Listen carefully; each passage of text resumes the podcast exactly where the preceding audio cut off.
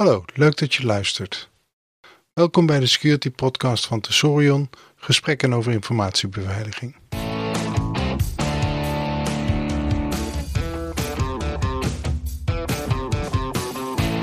Dit is aflevering 26, opgenomen op 24 februari 2019, nieuwsoverzicht. In deze aflevering cyberaanval Australisch parlement, gebruikersdata in de uitverkoop en Facebook's CSRF Bounty. Ik ben Lex Borger en dit is een mini-podcast. De ruim twee weken sinds ik de vorige podcast opgenomen heb, zijn er behoorlijk wat nieuwsberichten geweest. En wat mij opviel daarin was dat er vooral ook berichten waren over het hacken van nation states van elkaar. Ik denk het grootste bericht wat binnenkwam was een cyberaanval die op het Australisch parlement die eh, bekend werd gemaakt. Het parlement zelf bevestigde dat zij eh, onderzoek doen naar een ja, verdacht security incident. En daarbij is interessant uh, om op te nemen dat in het bericht stond: A government cybersecurity expert said one difficulty in identifying the perpetrators was that the hackers used tools that had not previously been seen.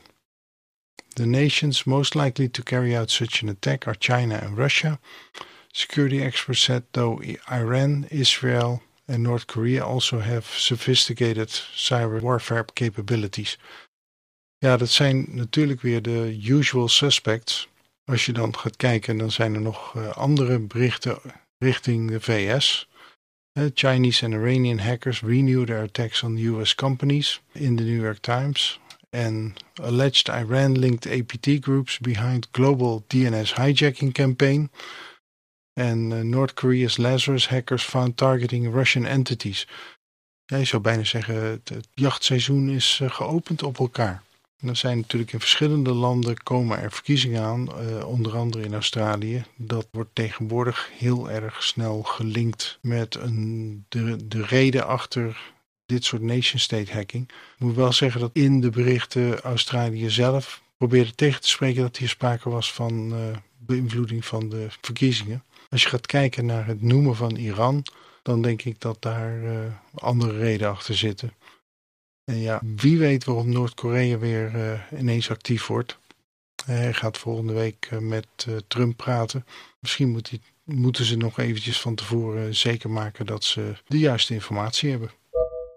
Het tweede bericht waar mijn oog op viel was gebruikersdata in de uitverkoop. Er is een hacker onder de naam Gnostic Player. Die heeft al inmiddels drie keer een hele collectie van gebruikersgegevens te koop aangeboden op het dark web. Afgelopen twee weken heeft hij de derde batch aangeboden. Het zijn er weer 100 miljoen meer.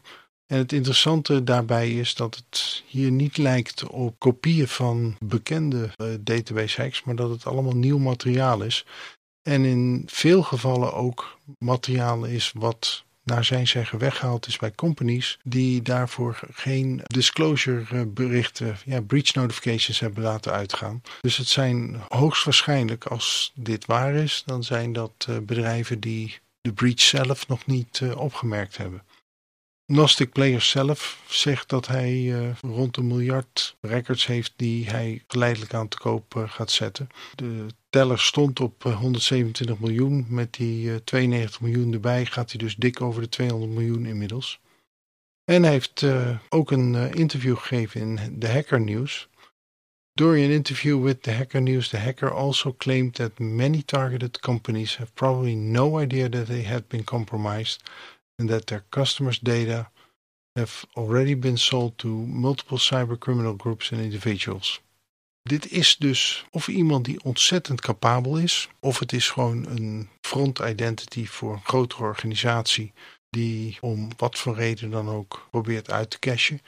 Ik ben niet echt helemaal op de hoogte van de prijzen in het dark web, maar wat je zo leest, ja, wordt er relatief niet veel gevraagd per account. 100 accounts per cent, uh, iets in die richting. Ik had gedacht dat persoonlijke informatie uh, duurder was dan dat.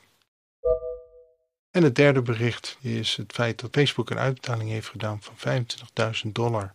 Dat was een uitgekeerde bounty voor een gevonden CSRF-kwetsbaarheid, eh, cross-site request forgery kwetsbaarheid. En daarbij wordt de notitie gemaakt: This bug could have allowed malicious users to send requests with CSRF tokens to arbitrary endpoints on Facebook, which could lead to takeover of victims' accounts. In order to, for this attack to be effective, an attacker would have to trick the target into clicking a link.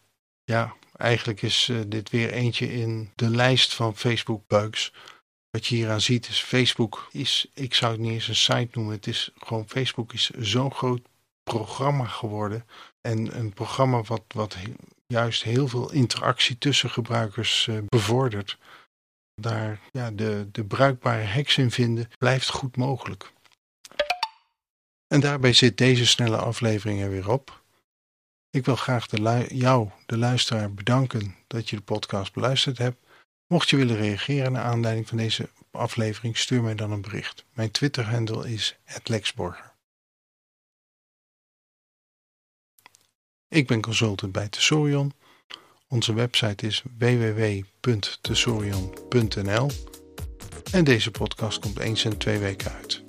In de vakanties of minder vaak. Afleveringen zijn te vinden als nieuwsitem op onze website.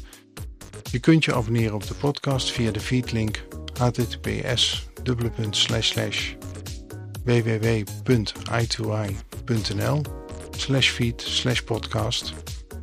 En we wachten nog even op de verhuizing naar de website om de podcast ook in Apple iTunes en Google Podcasts vindbaar te maken.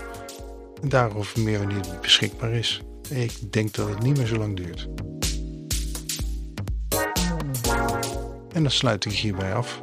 Tot de volgende keer.